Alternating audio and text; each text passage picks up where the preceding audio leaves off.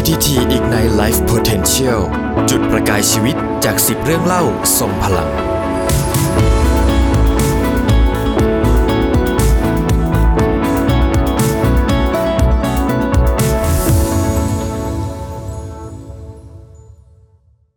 สวัสดีครับ ในวาระครบรอบ 45 ปีของปตทนะครับ The Cloud กับปตทก็เลยร่วมกันทำพอดแคสต์รายการพิเศษครับ ที่เราจะคัดสรรเอา 10 เรื่องเล่าสร้างแรงบันดาลใจนะครับ ผมเอามาเล่าสู่กันฟัง โดยที่ตอนนี้ครับจะเป็นเรื่องราวของการที่ปตทลุกขึ้นมาตั้งสถาบันการศึกษาเพื่อการวิจัยทางด้านวิทยาศาสตร์และเทคโนโลยีของตัวเองนะครับ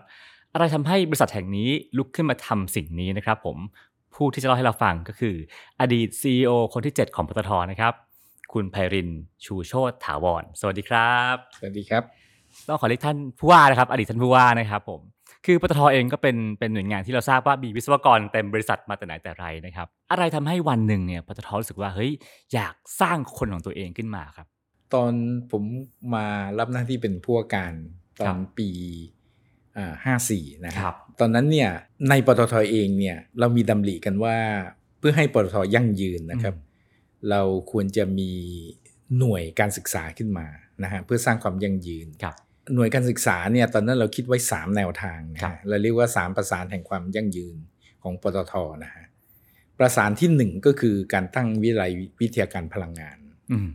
วิทยาลัยวิทยาการพลังงานตอนนี้เรามีหลักสูตรอย่างวพนวพม ก็ตอนนี้ก็ถึงรุ่น 16-17 แล้วเนี่ยครับที่เราเชิญอ่าผู้นำทางความคิดนะฮะผู้บริหารอะไรต่างๆเนี่ยมาคุยกันเรื่องเกี่ยวกับพลังงาน ที่ต้องทำอย่างนั้นเพราะว่าในโซเชียลทุกวันนี้เรามีเรื่องพลังงานอยู่เยอะมากนะฮะจริงบ้างเท็จบ้างเนี่ยเอ่อปะปนกันไปนะฮะทุกคนบอกว่าอยากจะใช้พลังงานถูกๆ แต่ขณะเดียวกันเราก็บอกถ้าใช้เยอะๆโลกมันก็ร้อนครับอะแล้วความพอดีอยู่ที่ไหนอืมอะไรแบบเนี้ย เราก็เราก็เลยจัดหลักสูตรนั้นขึ้นมา ซึ่งผู้เรียนเป็นเป็นผู้บริหารผู้นำทางธุรกิจ ผู้นำเราทัพครับเอ่อนะผู้นำทางการเมืองเนี่ยครับนะผมฮะจัดเป็นรุ่นๆไปครับนั่นเป็นหนึ่งประสานประสานที่สองเนี่ยเราจัดเอ่อหน่วยงานเอ่อบริหารความรู้นะครับในปตท ในปตทเนี่ยเราเรายกเลิกคำว่า training ฝึกอบรมไปครับแต่เราใช้คำว่า learning อืมเพราะมันมันจะเหมาะกับคนเด็กรุ่นใหม่ที่ครับเป็นพวก child center นะฮะทีนี้ในปตทเองเราก็จะ ให้แต่ละหน่วยงานตั้ง academy ของตัวเองขึ้นมา เพื่อฝึกอบรมครับฉะนั้นพอพอพนักงานเข้ามาอยู่ในปตทเนี่ย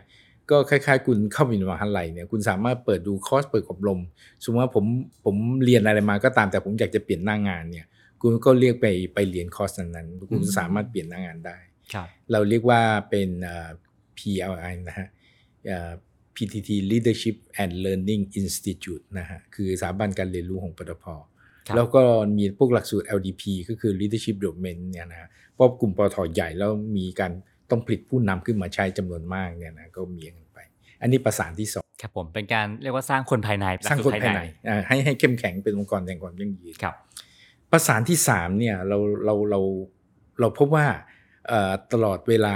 3-40 ปีขึ้นมาเนี่ยปตทเติบโตขึ้นกับธุรกิจแก๊สนะฮะอืมซึ่งเราเอาขึ้นบกเนี่ย จากท่อในทะเลเนี่ยไปขึ้นบกที่มาตาพุทธที่ระยองนะฮะแล้วที่นั่นเนี่ยปัจจุบันนี้เราก็สร้างโรงงานปิโตรเคมีโรงกลั่นน้ำมันอะไรจนกระทั่งมาบตาพุดเนี่ยเป็น petrochemical center ติด top สิบของโลกนะฮะ ในคนหนึ่งชั่วอายุคนเนี่ยครับผมอยู่ในช่วงที่เป็นวิศวกรเด็ก ๆ ตอนนั้นเนี่ยก็ไปเวนคืนที่ดินที่มาบตาพุดกับเขาเนี่ยเพิ่งเริ่มต้นเลยนะฮะเพิ่งเริ่มต้นเลยนะฮะจากไร่สับปะรดเนี่ยทีนี้พอเราอยู่มา 3 4 0 ปีเราลงทุนไปหลายแสนล้านที่ระยองเนี่ยระยองสร้างความมั่งคั่งในประเทศไทยเนี่ยแต่พอกลับไปดูแล้วเนี่ยเอ่อเราพบว่าคนระยองไม่มีอะไรเลย GDP ของระยองเนี่ยเท่ากับคนเยอรมันคนสวิสนะฮะแต่คนระยองข้างโรงงานก็ไม่มีน้ำนะฮะ นะฮะความมั่งคั่งของของของระยองถูกกระจายไปทั่วประเทศไทย ทีนี้มาถึงจุดหนึ่งเนี่ยเนื่องจากผมทำงานที่ระยองมาตั้งแต่ต้น ตั้งแต่ยังเป็นวิศวกรเด็ก ๆ อยู่เนี่ย เราก็มานั่งคิดนะครับว่าเอ๊ะสมควรไหมที่เราจะคืนอะไรบางอย่างให้กับคนระยองที่เราไปใช้ใช้ดินใช้น้ำของเขาอะไรอย่างเงี้ยใช้อากาศของเขาเนี่ยทีนี้ทำจะทำคืนให้เขามันมีอยู่สองทางโดยปกตินะฮะทางด้านสาธารณสุขหรือไม่ทางด้านการศึกษาอืมส่วนตัวเองเนี่ยเคยสอนอยู่ที่คณะวิศวกรรมศาสตร์จุฬาครับ ก็เลยบอกเอ้ถ้างั้นเราทำเรื่องการศึกษาดีกว่านะฮะเราก็เลยคิดว่าเราจะไปใช้พื้นที่สามพันสี่ร้อยไร่ที่อยู่ตรงอำเภอวังจันทร์นะฮะซึ่งเป็นอำเภอที่ไกลมากจากทะเลนะฮะเป็นอำเภอที่จนที่สุดเนี่ยเรามีที่ยืนอยู่พื้นหนึ่งก็บอกตรงนั้นเนี่ยเราจะทำอุดมศึกษาให้กับระยองเอ่อต้องเข้าใจนะฮะว่าในภาคตะวันออกจังหวัดที่ใหญ่คือจันทบุรีนะสมัยก่อนใหญ่มาก มีอุดมศึกษาครับระยองซึ่งมี GDP สูงที่สุดในประเทศไทยเนี่ยไม่มีอะไรเลยเราก็เลยบอกถ้างั้นเราจะไปทำ ก็เลยจะทำอ่าโรงเรียนกับมหาวิทยาลัย แต่ว่าถ้าปตททำอะไรเราจะทำไม่เหมือนคนอื่น จริงๆ อุตสาหกรรมที่ระยองเราเป็นอุตสาหกรรม 3.0 นะฮะครับใช้แรงงานใช้ทรัพยากรแล้วก็ปล่อยของเสียอะไรต่างๆเนี่ยแต่เรารู้ว่าโลกกำลังจะเดินไป 4.0 นะฮะเป็นโลกสังคมอุดมปัญญา เราก็บอกถ้างั้นเราสร้างมหาวิทยาลัยวิจัย แล้วเป็นมหาวิทยาลัยแบบ 4.0 ซึ่งไม่เหมือนกับ 3.0 ที่มีอยู่นั่นก็เป็นแหล่งที่มาของโรงเรียนมัธยมปลายสำหรับเด็กพิเศษ แล้วก็ตัวมหาวิทยาลัยวิจัย ที่ที่เกิดขึ้นที่ที่วังจันทร์ครับ ตอนนั้นเนี่ยถ้าเราจำได้เราสร้างปี 57-58เนี่ยนะฮะตอนนั้นเป็นช่วงเวลาที่เราเฉลิมฉลอง การที่กรมสนพระเทพมีพระชนมายุ 60พรรษานะครับครับฉะนั้นในโครงการนี้ปตทตั้งใจว่าจะเป็นโครงการ CSR นะฮะ CSR คือไม่ได้หวังผลกำไรจากการนี้เนี่ยเป็นโครงการร่วมเฉลิมพระเกียรติกับพระองค์ท่านนะฮะทำถวายพระองค์ท่าน โดยตั้งมูลนิธิให้เป็นผู้ถือใบอนุญาตอืมการตั้งมูลนิธิเพื่อให้ถือใบอนุญาตของเรือมาลัยเพื่อแสดงว่าเราไม่ได้หวังผลกำไรผลประโยชน์นะปตททั้งทั้งเครือนี้ไม่ได้หวังอะไร เราก็เลยรับได้รับพระราชทานเอ่อพระมหากรุณาธิคุณจากพระองค์ท่านนะครับ คือพระราชทานชื่อโรงเรียนว่าโรงเรียนกำเนิดวิทย์อ่าหรือว่า KVIS นั่นเอง KVIS โรงเรียนกำเนิดวิทย์เป็นโรงเรียนระดับระดับชั้นไหนฮะอะมัธยมปลายที่เรารับสำหรับเด็กพิเศษคือเด็กที่มีความเก่งแล้วก็เป็นเลิศนะฮะมามาบ่บ่มเพาะให้เป็นเอ่อ ต้นแบบของนักวิทยาศาสตร์ที่ดีต่อไปครับของประเทศไทยหนึ่งรุ่นสักกี่คนฮะเอ่อรุ่นหนึ่งเรารับ 72 คนอ่าก็เรียกว่าไม่ได้ใหญ่ มันครับมันมีเหตุผลของมันที่ว่าเอ๊ะเราทำโรงเรียนดีๆทำไมไม่ทำใหญ่ ๆ นะฮะเพราะโรงเรียนกับมหาวิทยาลัยเนี่ยเราบอกเราไม่หวังเอ่อผลตอบแทนใช่ไหมฮะทางธุรกิจเนี่ยครับนอกจากนั้นแล้วเราตั้งใจว่าเราอยากจะอบรมลูกหลานของคนไทยเนี่ยนะฮะให้เขาไม่ได้มีโอกาสทางศึกษาสูงที่สุดดีที่สุดเนี่ยโดยเราตั้งใจว่าเราจะไม่เก็บค่าบำรุงการศึกษาเลย แปลว่าเด็ก 70กว่าคนเนี้ยเรียนฟรี ครับผมนั่นคือนิสิตมหาวิทยาลัยก็เรียนฟรีครับผมอืมนะฮะทีนี้เมื่อเรียนฟรีเนื่องจากต้องใช้งบประมาณจำนวนมาก เราก็เลยอะได้เท่าที่มีนะฮะโดยโดยอะใช้หลัก small is beauty นะฮะ คือพยายามทำของที่ไม่เยอะแต่ทำให้ดีที่สุด ทีนี้เอ่อโรงเรียน วิทยาศาสตร์เนี่ยก็มีหลายแห่งในประเทศไทยที่เรียกว่าเคี่ยวเข็นเด็กเด็กหัวกะทิอะนะฮะแล้วที่นี่ต่างจากที่อื่นยังไงครับ ที่นี่อะจริงๆเนี่ยเราได้รับแนวคิดนะฮะมาจากทางโรงเรียนมหิดลวิทยานุสรครับณ์จริงๆ ท่านผออคนแรกของโรงเรียนมหิดลวิทยานุสรณ์คือ ท่านอาจารย์ดรธงชัยชิววิชาเนี่ยท่านเกษียณจากที่โน้นเนี่ยท่านมารับเริ่มโรงเรียนนี้ โรงเรียนนี้เนี่ยจริง ๆ การเรียนการสอนเนี่ยเอ่อเราทำเป็นแบบ gifted school ของนานาชาตินะฮะคือใช้ภาษาอังกฤษทั้งหมดนะฮะ แล้วก็การเรียนการสอนเนี่ยเป็นแบบเอ่อเข้มข้นนะฮะโดยให้เด็กทำกิจกรรมอะไรต่างๆเนี่ยเด็กเนี่ยเอ่อตำรานี่เราก็ใช้ตำราเมืองนอกนะฮะแล้วก็เด็กก็มีความสามารถทางภาษาอังกฤษสูงมากครับแล้วในการช่วงโปรโมทช่วงแรกซึ่งโรงเรียนเราอาจจะยังไม่เป็นที่รู้จักมากนักนะฮะให้ผู้ปกครองยอมส่งลูกเก่งๆมาเรียนเนี่ยยากไหมครับ ยากนะครับ แล้วที่นั่นเนี่ยเราเป็นโรงเรียนเอ่อกินนอนด้วยฉะนั้นเอ่อเด็กมัธยมปลายแล้วเด็กเก่งๆเนี่ยจริงๆเขามีทางเลือกในกรุงเทพเยอะ ฉะนั้นในช่วงแรก ๆ ก็เป็นช่วงเวลาที่เป็นสำคัญมากหัวเรียวหัวต่อนะฮะผมคิดว่าเอ่อเราเราได้เครดิตของปตทมากเลยนะฮะว่าถ้าปตททำอะไรแล้วเราเราทำอย่างดีเสมอนะฮะจากนั้นเอ่อนักเรียนรุ่นที่หนึ่งรุ่นที่สองของเราเนี่ยเก่งมากทีนี้พอรุ่นที่หนึ่งรุ่นที่สองเก่งมากเนี่ยที่เหลือมันก็จะตามตามๆกันไปอืมคือเด็กเขาก็ดูรุ่นพี่อะนะครับครับนะฮะแล้วเราก็มีจุดเด่นมากมายของเราคือว่าเอ่อการไปกินอยู่ที่วังจันทร์เนี่ยเหมือนกับอยู่ในธรรมชาตินะครับอืม ป่าเขาทุกอย่างเขียวขจีใช่ไหมฮะฉะนั้นเด็กเนี่ยก็จะมีสภาพแวดล้อมที่ต่างจากการเรียนในกรุงเทพครับผมอ่านนั่นคือโรงเรียนกำเนิดวิทย์หรือว่าเควิสนะฮะถัดมาเป็นอีกสถาบันหนึ่งนะครับผมชื่อสถาบันว่าสถาบันวิทยาศิริเมธีนะครับครับผมวิทยาศิริเมธีเนี่ยเป็นชื่อพระราชทานเหมือนกันครับเอ่อสถาบันวิทยาศิริเมธีเนี่ยก็เป็นมหาวิทยาลัยนะฮะเราจัดเป็นมหาลัยเอกชน แล้วก็จัดการศึกษาในระดับบัณฑิตวิทยาลัยก็คือปริญญาโทและเอก แล้วรับปีหนึ่งประมาณ 5-60 คนอ่าก็คือว่าไม่มีตรีถูกไหมฮะข้ามไปโทกับเอก ใช่ก็ท่านคุณก็อาจจะถามว่าเอาแล้วทำไมทำอย่างนั้น เราก็ตอบว่าในหลักการเดียวกันคือเราได้งบประมาณส่วนหนึ่งมาจากทางทางปตทแล้วก็ทางบริษัทหลายและบริษัทที่เป็นพันธมิตรนะฮะให้มาทำเรื่องนี้ ทีนี้เนื่องจากเราจัดการเรียนการสอนเนี่ยโดยให้ทุนการศึกษาร้อยเปอร์เซ็นต์นะฮะครับงั้นค่าใช้จ่ายเนี่ยมันจะสูงมาก เด็กเรียนโทกับเอก 5 ปีเนี่ยเอ่อ ค่าใช้จ่ายก็อยู่ในหลาย ๆ ล้านนะฮะต่อคน ฉะนั้นด้วยงบที่จำกัดเนี่ยเราก็เลยจัดในแค่นี้แล้วเราก็บอกว่าเอ่อเราทุ่มเทให้กับสิ่งที่สำคัญที่สุดก็คือระดับเอ่อปริญญาโทปริญญาเอกก่อนอืมนะฮะครับปริญญาตรียังไม่ทำเพราะว่าเราไม่มีงบประมาณที่จะทำอะไม่ต้องไปสอนวิชาพื้นฐานด้วย ถูกเราทำโทให้เอกให้ดีที่สุด แล้วจริงๆเอ่อระดับปริญญาตรีเนี่ยมหาลัยดีๆ ของเมืองไทยก็มีอยู่เยอะนะฮะแล้วก็ไปรับเด็ก พวกนั้นเด็กเก่งๆของมหาลัยไทยเนี่ยโดยปกติเมื่อจบปริญญาตรีแล้วก็จะไปต่อต่างประเทศอืมคำถามก็คือว่าทำไมเด็กเก่งในเมืองไทยเรียนในเมืองไทยไม่ได้ แล้วสำหรับเด็กที่เอ่อจบปริญญาตรีแล้วไม่มีความพร้อมทางครอบครัวที่จะไปเรียนต่อเมืองนอกก็มาเรียนกับเราได้อืมครับนะฮะนั่นคือคอนเซปต์แล้วที่นี่สอนเรื่องอะไรบ้างฮะสอนคณะอะไรบ้างเอ่อเราจะไม่เหมือนกับมหาลัยแบบ 3.0 ทั่วๆไปเลยนะฮะครับจริง ๆ ผมต้องบอกงี้ว่าเราทุกคนเข้าใจดีว่าเรากำลังก้าวสู่ โลก 4.0 นะฮะ ทีนี้การศึกษานี่ต้องไม่เหมือนกัน ตอนที่เราเตรียมตัวตั้งมหาวิทยาลัยเนี่ยเราไปหลายประเทศนะครับ เราไปเกาหลีเราไปญี่ปุ่นเราไปอะไรต่างๆเนี่ยนะฮะเขามีการทดลองนะฮะว่าสร้างมหาวิทยาลัยสำหรับอนาคตเนี่ยกันบ้านเราเพอญไม่มีอืมคือรัฐบาลนะสิงคโปร์ยังมีเลยครับ ชื่อ SUTD ทีนี้ของเราเนี่ยในปตทเราก็บอกงั้นเราจะทำเป็นมหาลัยแบบใหม่ ที่มุ่งเน้นการวิจัยนะฮะอืม เป็นมหาวิทยาลัยต้องเป็นแนวหน้าด้วยนะครับ ไม่ใช่ generic research นะฮะต้องเป็น frontier research เอ่อถ้าไปดูเนี่ยเราจะมีอยู่แค่ 4 school ครับนะฮะคือเนื่องจากเราไม่เหมือนคนอื่นเขาทางสกก็เลยก็บอกว่า งั้นอย่าเรียกใช้คำว่า faculty ใช้คำว่า school ซึ่งเราก็บอกไม่มีปัญหาครับ School อันแรกเนี่ยเป็น School of Energy Science and Engineering จะเห็นว่า Science Engineering ซึ่งเดิมเนี่ยถ้าเป็นแบบ 3.0 ต้องแยกเป็น 2 คณะครับเราไม่ได้แยก เพราะโดยส่วนตัวไม่มีความจำเป็นต้องแยก ยังไงนักวิทยาศาสตร์กับวิศวกรต้องทำงานด้วยกันอยู่ดีนะฮะแล้วก็คณะที่สองเนี่ยเป็นอ่าคณะเอ่อ molecular science engineering ถ้าเป็นภาษาปัจจุบันน่าจะเรียกว่า material science อ่าอ่าแต่มาอนาคตเราใช้คำว่า molecular science สองคณะนี้เนี่ยตอนเริ่มต้นเนี่ยเราตั้งสองคณะนี้ก่อนเพราะเราเป็นเงินบริจาคของกลุ่มปตทครับแล้วเสร็จแล้วเนี่ยอ่าถัดมาไม่นานเนี่ยทางธนาคารกสิกรไทยเนี่ยก็ได้ให้เงินบริจาคก้อนใหญ่มาก้อนหนึ่ง เพื่อตั้งสกูลที่ 3 ชื่อ School of Biomolecular Science Engineering อืมฟังดูเหมือนค่อยๆเจาะดีเทลลงไปเรื่อยๆเรื่อยๆเรื่อยๆนะเอ่อมี energy ใช่ไหมฮะฮะ Science molecular Energy ใช่ฮะแล้วก็ biomolecular ไบโอนะฮะ แล้วส่วนคณะทีสี่ 4 คณะสุดท้ายเนี่ยเอ่อเป็นคณะที่ทางธนาคารไทยพาณิชย์เขาบริจาค ซึ่งคณะนี้ชื่อว่า School of Information Science and Technology อืมก็คือ IT ก็คือคอมพิวเตอร์ครับนะฮะก็ก็เป็น 4 คณะอืม ฉะนั้นตามตามแนวคิดของโลก 4.0 เนี่ย เรามีแค่ 4 สกูลเนี่ยเรา cover future หมดเลยอ่าคือเรียนแบบบูรณาการกัน ใช่ แนวคิดก็คือเราต้องไม่แยกวิทย์แยกศิลป์นะฮะครับเมืองนอกเขาเลิกแยกกันละครับฉะนั้นจริง ๆ เรายังขาดอีกหนึ่งสกูลซึ่งคิดว่าเออพอดียังไม่มีใครบริจาคเราก็เลยยังไม่มีชื่อว่า School of Liberal Arts and Management Science อืมซึ่งอันนี้ Liberal Arts and Management Design มันนี่ liberal arts เนี่ย management มันจะไปอยู่ทาง social science ใช่ไหมฮะครับ ฉะนั้นแนวคิดของโลก 4.0 คือ natural science กับ social science ต้องไม่แยก คือวิทย์กับศิลป์ต้องไม่แยกจากกันอ่าลีนคลากัน ทีนี้การที่เราจะสร้างสถาบัน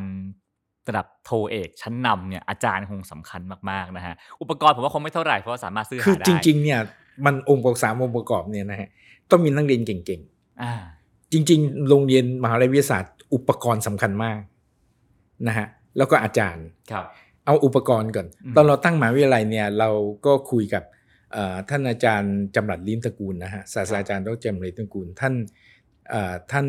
จบจากทางเยอรมัน แล้วท่านก็อยู่ที่มหาวิทยาลัยเกษตรครับท่านเป็นนักวิทยาศาสตร์ชั้นนำของคนไทยนะฮะเราก็เชิญท่านนำเป็นเลธิการ แล้วเราผมก็คุยกับท่านว่า ถ้าเราสร้างมหาวิทยาลัยวิจัยเนี่ยแล้วเราจะเชิญนักวิจัยดัง ๆ มาเนี่ยสิ่งที่มีคือเราจะต้องมีอุปกรณ์ที่ดีที่สุด แล้วครบชุดวันเซตอยู่ที่ระยองอืม นั้นที่มหาลัยเนี่ยเราทุนล็อตแรกเนี่ยอุปกรณ์อย่างเดียวก็ 400 ล้าน 400 กว่าล้าน อันที่สองเนี่ยอาจารย์เนี่ยเรา recruit อาจารย์เนี่ยโดยเราเปิดในอินเทอร์เน็ต เราจ่ายเงินเดือนอาจารย์ตามสากลนะฮะซึ่งก็สูงทีเดียว สากลแปลว่าจ่ายเท่าไหร่เมืองนอก ใช่ครับ professor เมืองนอกเขาจ่ายเท่าไหร่จ่ายเท่านั้น ฉะนั้นปัจจุบันนี้เรามี professor อยู่ประมาณเกือบ 30 คนนะฮะซึ่ง professor เนี่ย40กว่าเปอร์เซ็นต์เนี่ยเป็นเป็นต่างชาติ แล้วก็มี professor คนไทย ที่หลายหลายคนที่เปลี่ยนสัญชาติไปแล้ว แล้วเราไปเชิญกลับมานะฮะแล้วก็มี professor คนไทยอีกส่วนหนึ่งด้วย อะไรทำให้คนไทยที่ทำงานเมืองนอกยอมกลับมาทำงานเมืองไทยครับ ผมคิดว่าหลายหลายคนเนี่ยก่อนกลับมาเนี่ยเขาเขามาดูก่อนนะฮะว่าใช่ไหมเนี่ยแล้วก็จริงๆเรา professor ล็อตแรกเนี่ยเรา spoil ทีเดียวนะฮะถ้าไปดูบ้านพักอาจารย์ของ professor ล็อตที่หนึ่งเนี่ยจะเป็นบ้านแบบไม่น่าเชื่อผมว่าบ้านที่สวยๆใน ในหมู่บ้านจัดสรรในกรุงเทพเนี่ยนะฮะเรายกไปตั้งไว้ที่นั่นเลยแล้วบอกท่านอยู่ใช้เลยได้เลยนะครับผมแล้วก็อันที่สองอันที่สามคือนิสิตเนี่ยครับเนื่องจากเราให้ทุนนะฮะทีนี้เราเราต้องเข้าใจว่าเด็กเก่งๆเนี่ย ปกติเรียนหนังสือไม่ต้องใช้เงินนะผมเนี่ยเรียนตีโทเอกเนี่ยใช้เงินน้อยมากเมื่อปริญญาตรีเนี่ยที่วิศวะจุฬาเนี่ย ถ้าสมัยก่อนเนี่ย ถ้าเทอมไหนคุณได้เกิน 3.2 นะฮะ เทอมต่อไปคุณไม่ได้จ่ายค่าหน่วยกิจอ๋อนะฮะครับผมก็จ่ายเทอมแรก อีกเจ็ดเทอมผมก็ ผมก็ไม่ได้จ่ายครับถูกไหมฮะแล้วผมก็ชิงทุนรัฐบาลญี่ปุ่นไปอยู่ญี่ปุ่นอืมจบโทเอกนะฮะพอเรามานั่งคิดบอกว่า เด็กเก่งๆเนี่ยจริง ๆ เนี่ยเขาไปเรียนเมืองนอกเนี่ยเพราะเขาได้ทุน แล้วถ้าเด็กเก่งคุณ apply ที่ไหนเขาก็ให้ทุน ถ้าคุณเก่งจริง อุบายก็คือว่าถ้าเราสร้างมหาวิทยาลัยแล้วเราอยากได้เด็กเก่งๆเราก็ให้ทุน นะฮะอีกหน่อยเราอาจจะไม่ต้องให้ก็ได้เพราะชื่อเสียงเรามี ปัจจุบันนี้เนี่ยปีหนึ่งเรารับนิสิตประมาณ 50 กว่าคนนะฮะแล้วเราพยายามจะให้เรียน 5 ปีนะฮะคือเราไม่ไม่ entertain idea ว่าคุณมาเรียนปริญญาโท แล้วคุณก็เรียน 2 ปีแล้วเอาไปทำงานบอกแม่ถ้าคุณอย่างนั้นคุณก็ไปเรียนที่อื่นนะฮะครับแต่ถ้าเรียนของเราเนี่ยเราอยากให้เรียนโทเอกเพราะว่าอยากจะสอนคุณให้คุณเป็นนักวิทยาศาสตร์ที่เก่งจริง ๆ เพื่อออกไปทำงานเพื่อให้ได้ด็อกเตอร์เนี่ยนะฮะครับทีนี้เอ่อปัจจุบันนี้เนี่ยนิสิตของเราทั้งหมด 50 กว่าคนเนี่ยเอ่อ ไม่เกียรตินิยมอันดับหนึ่งก็อันดับสองจริง ๆ เราตอนเขายื่นเราให้ให้เขาเอ่อมีหนังสือรับรองด้วยนะฮะว่าเขาเป็นเป็นที่หนึ่งหรือที่สองของคลาสของเขาหรือไม่อืมแล้วเราก็มีรับนักศึกษาต่างชาตินะฮะครับมีสี่สกูลใช่ไหมฮะเราพยายามรับรับนักศึกษาต่างชาติสกูลละหนึ่งคน ซึ่งได้ทุนเหมือนกันนะฮะอืมที่ที่เราต้องให้เพราะว่าโรงเรียนกับมหาลัยทำอย่างเดียวเหมือนกันก็คือใช้ภาษาอังกฤษร้อยเปอร์เซ็นต์แล้วเราอยากให้มีความรู้สึกเป็น international campus นะฮะก็มีนักเรียนต่างชาติมาเรียน พวกนี้ก็จะได้กูดวิวของความเป็นไทยเนี่ยไปด้วยนะฮะอันนี้เป็นการหมุนเพาะ ฉะนั้นนี่นี่เป็นลักษณะของการจัดการเรียนการสอนที่นั่น ฉะนั้นเราจะได้นักเรียนที่เก่งที่สุดมาตั้งแต่รุ่นที่หนึ่งครับปัจจุบันนี้ก็มารับกำลังรับรุ่นที่ 9 เลยครับครับ ทีนี้ถ้าพูดถึงบรรยากาศที่บอกว่าเป็นอ่าวังจันทร์วอลเล่นะฮะบรรยากาศที่นั่นเป็นยังไงครับ มันเป็นบรรยากาศที่มันใช้คำว่ายังไง primitive มากนะฮะเราอยู่ข้างๆภูเขาเรียกว่าภูเขาคุณอินครับ แล้วตรงนั้นเนี่ยจริง ๆ เดิมมันก็ควรจะเป็นป่า เพราะว่าข้ามถนนเอ่อบ้านบึงแกลงที่อยู่อยู่ตัดผ่านหน้าอะไรไปนี้อีกข้างหนึ่งมันเป็นเขตรักษาพันธุ์สัตว์ป่าเขาอ่างลือในแล้วก็มีช้างป่าอยู่เยอะฉะนั้นช้างป่ามันก็ข้ามถนนแล้วก็อยู่บนภูเขาเนี่ยครับวันดีคืนดีมันก็มาเดินเล่นในมหาวิทยาลัยตอนค่ำคืนนะฮะครับแล้วก็มีพวกสัตว์ป่าไก่ป่านกป่านกยุงอะไรต่างอืมๆนะฮะเยอะแยะไปหมดฉะนั้นบรรยากาศเนี่ยเราพยายามจะรักษาสภาพแวดล้อมเดิมมาไว้ครับ โดยเราเราอนุญาตให้การตัดต้นไม้น้อยมากดังนั้นถ้าไปเดินดูเนี่ยเราก็จะมีอ่างเก็บน้ำขนาดใหญ่เพื่อความชุ่มชื้นนะฮะแล้วก็พยายามปลูกป่าเสริมอยู่ตลอดเวลาอืมก็จะเป็นคล้ายๆหมหาอะไรในเมืองนอกนะครับ ที่ที่สภาพแวดล้อมในการเรียนเนี่ยมันจะช่วยลดความกดดันและความเครียดในการศึกษาไป ทีนี้พอเปิดมาแล้วก็ก็หลายปีอะนะฮะผลผลิตออกมาสำเร็จแล้วเป็นยังไงบ้างครับน้องคือในการวัดเนี่ยจริง ๆ เราต้องบอกก่อนว่าเอ่อ ตัววิชั่นของมหาลัยนะฮะนะฮะผมผมให้กับมหาลัยไว้เนี่ยตอนเราตั้งเนี่ยเพราะไปเห็นมาที่เกาหลีนะฮะเราเลยเรียกว่าวิชั่น2050ๆครับ 2050 นะฮะแปลความว่าเราคาดหวังว่ามหาลัยนี้จะอยู่ในท็อป 50 ของโลกใน 20 ปี ตอนนี้ผ่านไปกี่ปีแล้วตอฮะนนี้เราอยู่ที่ปีที่ 8 ที่ 9 เนี่ครัยบถ้าเราดูดูเอ่อ ranking ของงานวิจัยเราชื่อว่าเราดีที่สุดนะฮะทีนี้เวลาเราบอก ranking งานวิจัยเนี่ยมันก็ต้องเป็นเรื่อง matrix แล้วเรื่อง matrix ตัวที่ยากที่สุดนะฮะ ตัวที่เรียกว่า nature index เนี่ยไม่ใช่ nature index เนี่ยเป็นหน่วยงานอังกฤษนะฮะ คือเขาดูผลงานวิจัยเนี่ย ทีนี้ผลงานวิจัยปกติมันตีพิมพ์ใน journal แล้ว journal ก็จะมีมากมายนะฮะ แล้วเราก็ใครตีพิมพ์ก็เอาผลงานตีพิมพ์ไปขอวิทยาฐานะขอ thesis อะไรอย่างคเงี้รับยแต่ว่าในในหมู่ของ journal ในแต่ละสาขาเนี่ย มันมี journal ที่ดี ๆ ที่ว่ายากในอืมส่วนเนี้ยประมาณ1%เนี่ย Nature เนี่ยจะไปเอา paper ที่ตีพิมพ์ใน 1%เนี่ยต้องมี peer review ต้องมีอะไรแบบเนี้ยนะฮะมา แล้วเขาก็จะวัดว่าเออใน paper ที่ได้ตีพิมพ์นี่มีใครบ้างนะ แล้วมีชื่อใครเป็น first author ใครเป็นอะไรอืมแล้วเขาให้น้ำหนักตามนั้นเลย แล้วเสร็จแล้วเขาก็ดูว่า paper แต่ละ paper มันถูกอ้างอิงเขาเรียก citation ครับดู impact factor ก็คือดู citation อืมเนี่ยนะฮะถ้า paper ที่ดีเนี่ยตีพิมพ์เสร็จแล้วมันจะมีคน cite เยอะครับๆเขาก็มีวิธีไปหามา ทีนี้ Nature Index เนี่ยเอ่อ มันถือว่าเป็นเป็น metric ที่ยากที่สุด ของเราตอนเนี้ยใบใบ Nature Index เนี่ยเราอยู่ top ของประเทศไทยโหภายในเวลา 8 ปีกว่าครับ ถามว่าเราเราไล่กวดใครอยู่ เราเชื่อว่าในอาเซียนที่นำเราอยู่สองมหาลัยที่สิงคโปร์นะฮะนะฮะ NUS กับนันยางๆอืมครับนะฮะซึ่งสองเขาอันนั้นนะตอบอยู่ท็อปห้าสิบของโลกจริงครับๆงั้นหมายว่าเราผมเหลืออีกประมาณสักสิบสองปีที่จะไล่กวดสองอันนั้นอืมนะฮะแต่ว่า ทันไม่ทันใน 20 ปีเนี่ยไม่ใช่เป็นประเด็นประเด็นคือเราต้อง challenge ตัวเอง เรากล้ามาเยอะพูดว่าเฮ้ยหมหาอะไรคนไทยก็ไปได้นะแล้วบุคลากรที่ผลิตได้นะครับ มีโอกาสได้เข้าทำงานปตทไหมครับเอ่อก่อนอื่นเราต้องเข้าใจปรัชญาการศึกษาแบบ 4.0 นะฮะครับแนวคิดของการศึกษาแบบ 4.0 บอกไม่ใช่มาอ่อนตัวมัน flexible เป็น multidisciplinary ครับนะฮะแล้วเป้าหมายคือไม่ได้ส่งคนไปทำงานในวิชาชีพนะอืมส่วนคุณอยากจะเป็นทำงานวิชาชีพ กินเงินเดือนก็ได้ แต่ concept ของการศึกษา4.0คือสร้างคนให้เป็น entrepreneur อืมเราจะเห็นว่าเด็กตอนเนี้ยบอกว่าตัวเองอยากไปทำนู่นทำนี่ครับการศึกษาต้องไม่ใช่เป็นตัวเอ่อขัดขวางครับ hinder แต่ขณะเดียวกันส่งเสริม เราแน่นอนว่าเรามีนิสิตจบแล้ว ตอนนี้ก็ทำงานอยู่หลายแห่งนะเป็นอาจงอาจารย์ เรามีแม้กระทั่งนิสิตทำงานอยู่ที่เทสลาเป็นต้นครับเพราะเขาเขาวิจัยเรื่องแบตเตอรี่เนี่ยนะฮะแต่ว่าที่มหาลัยเนี่ยปัจจุบันนี้เราตั้งบริษัทขึ้นมาหนึ่งแล้วบริษัทเนี่ยเป็นคนส่งเสริมสตาร์ทอัพ โดยเราใช้ Deep Tech ที่เราทำเราทรัพย์สินทางปัญญาที่ผลิตได้มหาลัยเนี่ยอาจารย์กับนักเรียนเนี่ยนะฮะนิสิตเนี่ยร่วมกันแล้วตั้งบริษัท เหมือนที่อเมริกาเลยครับ แล้วตั้งมา4ี่ห้าบริษัทละครับโดยเราให้ซีดฟันดิ้งประมาณ 5 ล้าน 7 ล้านต่อโครงการเนี่ยแล้วคุณก็ไปหาเองนะ คุณก็ไปขึ้นซีรีส์ A ซีรีส์ B ของคุณเอง แต่ว่ามีเราหุ้นด้วย เราเริ่มให้ซีดฟันครับอืมแต่พอคุณวันหลังคุณฟลายคุณก็ฟลายไป ผมก็ขายส่วนของผมแล้วคืนมา แล้วเราก็จะให้ ให้ส่วนของนักวิจัยเนี่ยได้ส่วนหนึ่งไปเลยมคือถ้าเกิดคุณสามารถที่จะเอาเข้าตลาดหลักทรัพย์ได้ สามารถ funding series A series B ได้เนี่ย คุณจะได้ส่วนแบ่ง wealth อันนั้นไปด้วยมเห็นไหมคือคือฝึกให้ให้คนที่จบเนี่ยครับไปเป็นสตาร์ทอัพอืมซึ่งปัจจุบันนี้ผมต้องบอกว่าในมหาลัยในอเมริกาในเกาหลีญี่ปุ่นเนี่ยเขาไม่ได้ฝึกว่าวัดว่าใครส่งคนเข้าทำงานเอ่อบริษัทได้มากกว่ากันเขาฝึกว่า ดูว่าใครมีบริษัทสตาร์ทอัพมากกว่ากันนะอืมอีกหนึ่งสิ่งที่คนพูดถึงกันมากในในเวิร์กนี้ในเวิร์กเอ่อวังจันทร์วัลเล่นะครับ ก็คือหน่วยงานที่ชื่อว่า EECI EECI เนี่ยมันต่างจาก EEC เฉยๆยังไงครับเอ่อต้องต้องเล่าเรื่อง EEC ครัก่อนนะฮะ คือในสมัยป๋าเปรมเนี่ยประเทศไทยเนี่ยเข้าสู่ยุค 3.0 จริง ๆ โดยเราพัฒนาพื้นที่เรียกว่า Eastern Seaboard นะฮะระเบียงเศรษฐกิจภาคตะวันออกเนี่ยครับ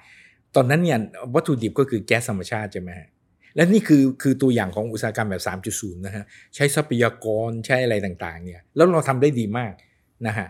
นะฮะทีนี้พอมายุคของรัฐบาลท่านพลเอกประยุทธ์เนี่ยครับตอนช่วงเริ่มต้นไปได้สักพักหนึ่งเนี่ย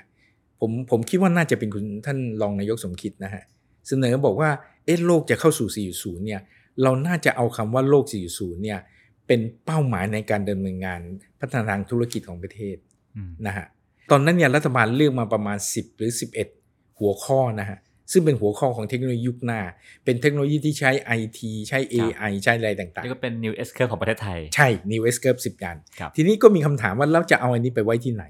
มองไปมองมาบอกไอ้ Eastern Seaboard นี่แหละเหมาะสามจังหวัดนั้นเพราะว่า infrastructure ทุกอย่างมันดีอยู่แล้ว แล้วบางก็บอกอ้าวทั้างนั้นก็เอาไปไว้ที่นั่น แต่ว่าพอเอาไว้ที่นั่นจะใช้ชื่อเก่ามันก็เหมือนกับอืม โครงการของเก่าใช่ไหมฮะ มันไม่มีความแตกต่างก็เลยเปลี่ยนชื่อสามจากนั้นว่าเป็นระเบียงเศรษฐกิจภาคตะวันออกหรือ Eastern Economic Corridor อืมนะฮะ ก็คือเอาอุตสาหกรรม 4.0 ไปใส่ที่ EEC นะฮะ เหมือนกับเราอุตสาหกรรม 3.0 ไปใส่ Eastern Seaboard อ่าอ่าทีนี้เนื่องจากอุตสาหกรรมเอ่อ4.0 เนี่ยมันเป็นเรื่องของการใช้เทคโนโลยีเอ่อชั้นสูงทางด้านเอ่อปัญญาประดิษฐ์ทางด้านอะไรต่างๆเนี่ย การเราให้อุตสาหกรรมไปตรงนั้นเนี่ยเราจะต้องมีพื้นที่หนึ่งที่รองรับงานวิจัยชั้นแนวหน้าได้ คือคือมันจะต้องมีมีแรงที่จะ pull เทคโนโลยีเนี่ย ถ้าเราบอกว่าเมืองนอกว่าอุตสาหกรรม advance มาแล้วบอกมาลงลงตรงที่ EEC เนี่ยทุกคนก็บอกว่าแล้ว EEC มีมี infrastructure ทางด้านวิจัยที่จะรองรับได้หรือเปล่าอืมก็เลยมีแกมนั้นเกิดแนวความคิดว่าจะโปรโมทที่สถานที่แห่งหนึ่ง ให้เป็นความเป็นเลิศทางด้านงานวิจัย เพื่อรองรับอุตสาหกรรม 4.0 เนี่ยดูไปดูมาเนี่ยพอเข้ามาดูเห็นเอ่อ ที่วังจันทร์วัลเลย์เนี่ยครับมันยังเหลือที่อีก 2 2,600 กว่าไร่เนี่ยครับเอ่อทางรัฐบาลก็บอกงั้นก็เอาที่นี้ก็แล้วกันอืมคำว่าวังจันทร์วัลเลย์เนี่ยมันเกิดขึ้นมาจากคำตรงที่ว่าเราล้อกับคำว่าซิลิคอนวัลเลย์นะฮะซิลิคอนวัลเลย์เนี่ยเดิมเนี่ยแถวนั้นเนี่ยมันเป็นเอ่อเป็นพื้นที่ที่เป็นไร่และมีมหาลัยแห่งหนึ่งชื่อสแตนฟอร์ดทีนี้พอลงหลังสงครามโลกครั้งที่สองเนี่ยมหาลัยสแตนฟอร์ดเนี่ยเกิดปัญหาทางการเงิน เดือดร้อนสแตนฟอร์ดนี่เอ่อตั้งพร้อม ๆ กับจุฬาเรานะฮะครับประมาณร้อยปีละร้อยปีเศษๆละเขาก็มีปัญหาทางทางมหาลัยก็คิดว่าเราจะทำยังไงหาเงินมาเลี้ยงมหาลัยให้อยู่รอดเนี่ย บอกงั้นขายที่ที่ที่ที่มีอยู่ก็แล้วกัน ที่ตรงนั้นเนี่ยขายออกไปแล้วตั้งเป็นนิคมอุตสาหกรรมแล้วตั้งชื่อว่าซิลิคอนวัลเลย์อืม และนั่นเป็นที่มาว่าซิลิคอนวัลเลย์เกิดขึ้นเพราะมหาลัยสแตนฟอร์ดแล้วมันกลายเป็นแหล่งบ่มเพาะทางด้านวิทยาศาสตร์เทคโนโลยีที่ดีที่สุดของโลกนะจนถึงทุกวันนี้ครับทีนี้พอเราปตทเราตั้งมหาลัยที่วังจันทร์เนี่ยที่สามพันสี่ร้อยเราใช้ที่ไปพันไร่เนี่ครับเราก็ไปเอ๊ะเราตั้งชื่อมันว่าเป็นซิลิคอนวัลเลย์ก็แล้วกัน เพื่อวันหลังเผื่อว่า เราสามารถพัฒนาให้เป็นซิลิคอนวัลเลย์ของตะวันออกได้ เรียกว่าวังจันทร์วัลเลย์อืมเราคิดไว้อย่างนั้นเราตั้งชื่อไว้อย่างนั้น แต่พอรัฐบาลมาเห็นพื้นที่ที่เหลือแล้วมาบอกเอาอันเนี้ยให้เป็นพื้นที่วิจัยก็แล้วกันอืมแล้วขอเปลี่ยนชื่อเป็น EEC แล้วเติมตัว I เล็กครับ I ตัวเล็กที่ห้อยอยู่ก็คือ innovation อืมพื้นที่นวัตกรรมของ EEC ครับผมนะฮะแล้วก็รัฐบาลก็เลยมีอินิชิ e เยอะมากอย่างเช่น ให้ทางสวทช ไปตั้ง ไอ้ Science Park ที่นั่นอ่าฉะนั้น Science Park อย่างที่เราเห็นที่รังสิตนะก็ครับจะมีที่โน่นด้วยใหญ่มากอืครับแล้วก็ปัจจุบันนี้รัฐบาลก็จะไปสร้างซินโครตรอนตัวใหม่ไว้ที่นั่นด้วยอืมเอ่อเครื่องเร่งอนุภาคครับอิเล็กตรอนนะนะฮะซึ่งเป็นเครื่องมือวิจัยชิ้นใหญ่ที่สุดในอาเซียนนะฮะครับในอาเซียนนะฮะสิงคโปร์ก็ไม่มีใครก็ไม่มีครับเรามีเนี่ยนะฮะเรามีตัวเก่าตัวหนึ่งอยู่ที่สุรนารีครับนี่กำลังจะมีตัวใหม่ที่เป็นระบบ world class เนี่ยคือถ้ามีขึ้นมาเนี่ยมันจะสร้าง สร้างสรรค์งานวิจัยให้เราได้เยอะอืมครับผมนะฮะก็จะก็จะไปอยู่ที่นั่นด้วยครับ ทั้งหมดนี้ที่ปตทลงลงทุนลงแรงลงทรัพยากรไปมากมายได้อะไรกลับมาครับ ผมคิดว่ามันเป็นการสร้างคุณอุปการให้กับประเทศนะอืมเอิ่มปตทเราเป็นบริษัทพลังงานใช่ไหมครับ เวลาถ้าใครจะโจมตีปตทสักคนเนี่ยบอกว่าดูสิ น้ำมันแพงก็ต้องว่าปตทใช่ไหมฮะอืมซึ่งจริง ๆ น้ำมันแพงไม่แพงเนี่ยมันอยู่ที่ภาษีมันเป็นกลไก เราอยากทำกำไรเราก็ทำไม่ได้ มีกำไรเราก็ส่งรัฐครับ แล้วเราจริง ๆ เราคำนึงถึงความเป็นอยู่กินดีอยู่ดีของประชาชนจริงอืมๆนะฮะตัวอย่างก็คือว่าเราไปสร้างโรงงานมากมายอยู่ที่ระยองเนี่ย คนระยองไม่มีอุดมศึกษานะฮะอืมลูกหลานของวิศวกรอะไรเราต่างเนี่ยมาเรียนกรุงเทพนะฮะอืมเป็นมาแต่ไหนแต่ไรครับแล้วปตทก็เลยบอกว่างั้นเราไปสร้างโรงเรียนแล้วมหาวิทยาลัยดี ๆ ที่นั่นให้เขาให้เขาภูมิใจอะครับ แล้วเป็นสัญลักษณ์แล้วเราไม่ได้หวังกำไรจากที่นี่ แล้วเนื่องจากว่าเป็นโรงเรียนชั้นยอดอะนะครับเอ่อรองรับชาวระยองได้มากน้อยแค่ไหนครับ ตัวโรงเรียนนะฮะตัวครับโรงเรียนเราจะมีโควต้าพิเศษสำหรับอ่าอ่าเด็กระยองและเด็กภาคตะวันออกอ่าด้วยก็จะได้แต่เรีแน่ยนอนเขาจะต้องผ่านไอ้เฮอร์เดิลว่าเข้ามาได้เนี่ยอะสุดท้ายแล้วนะฮะคือผมว่าโครงการเนี้ยเป็นฝันที่ใหญ่มากแล้วก็ดูเหมือนโอ้สำเร็จจริงก็ก็ไม่น่าง่ายกับการตั้งเป้าหมายว่าจะเป็นมหาลัยติด top 50 ของโลกนะฮะอะไรทำให้ปตท ทำโครงการนี้แล้วมันสำเร็จได้ครับ ผมต้องบอกว่าต้องขอบคุณคณะกรรมการคือบอร์ดของปตททุกชุดที่ผ่านมานะบอร์ดของเราส่วนใหญ่ก็จะเป็นข้าราชการนะฮะผมแปลกใจมากว่าตั้งแต่ครั้งแรกที่เราเสนอเรื่องว่าจะทำโรงเรียนมาอะไรเข้าบอร์ดเนี่ยบอร์ดอนุมัติแล้วก็ให้งบประมาณมาด้วย แล้วก็บอร์ดทุก ๆ ชุดผ่านที่ผ่านมาถึงปัจจุบันรวมทั้งผู้ว่านะฮะซีอที่ผ่านมในอดีตเนี่ยทุกคนเห็นด้วยและเห็นความสัมพันธ์ มันงั้นมันเดินมาถึงตรงนี้ไม่ได้แล้วครับครับนะฮะตรงจุดจุดที่ว่าในวันนี้ถ้าเราถามใครต่อใครว่าโรงเรียนมัธยมปลายที่ดีที่สุดของประเทศไทยที่ไหน มันหลายชื่อที่ปรากฏก็จะมีชื่อของกำเนิดวิทย์อยู่ด้วยนะฮะหรือแม้กระทั่งเราไปต่างประเทศเนี่ยเราถามว่ามหาลัยวิจัยที่ดีที่สุดของโลกแห่งนี้ มีชื่อของเราติดนะฮะวิเศษของอยู่ด้วย ถึงแม้ว่ามันเล็กนะฮะเพราะว่าจำจำกัดเนี่ยแต่ว่ามันก็ดีอืมครับผม ผมเชื่อว่าปตทนะฮะ ทุกคนคงรับรู้ว่าเป็นองค์กรแห่งเทคโนโลยี แล้วก็ให้ความสำคัญเรื่องนี้มาโดยตลอดนะฮะแต่ผมว่าหลายๆคนอาจจะเพิ่งทราบวันนี้นะฮะว่าปตทเองเนี่ยให้ความสำคัญกับการสร้างคนสร้างนักวิจัยมาโดยตลอดเช่นเดียวกันในรอบ 20 ปีที่ผ่านมา แล้วก็วันนี้ได้ผลิดอกออกผลแล้วนะครับเป็นนักวิทยาศาสตร์เก่งๆนักวิจัยเก่งๆมากมาย ซึ่งพวกเขาก็ไม่ได้อยู่แค่ปตทแต่ว่าช่วยกันอยู่ในทุกๆ หย่อมย่าของประเทศไทยนะครับผมแล้วก็เกิดเกิดเรียกว่าอะไรฮะนวัตกรรมร่วมกันก็คือว่าเราไม่ได้แค่สร้างคนเข้ามาสู่บริษัท แต่ว่ายังสร้างคนให้เป็นเจ้าของกิจการ แล้วก็เอาความรู้ที่มีตรงนั้นอะมาผลิตเอาผลให้กลายเป็นกิจการของตัวเองนะครับ ซึ่งผมว่านั่นคืออนาคต 4.0 อย่างแท้จริงนะครับผมก็ถือว่าเป็นเรื่องเล่าอีกหนึ่งเรื่องที่ผมว่าสร้างแรงบันดาลใจมากๆนะครับ วันนี้ก็เวลาของรายการเราหมดลงแล้วนะครับ ส่วนตอนหน้าเนี่ยจะเป็นเรื่องราวอะไรต้องติดตามกันครับ วันนี้ขอบคุณดรไพลินมากนะครับขอบคุณคสรับวัสดีครับ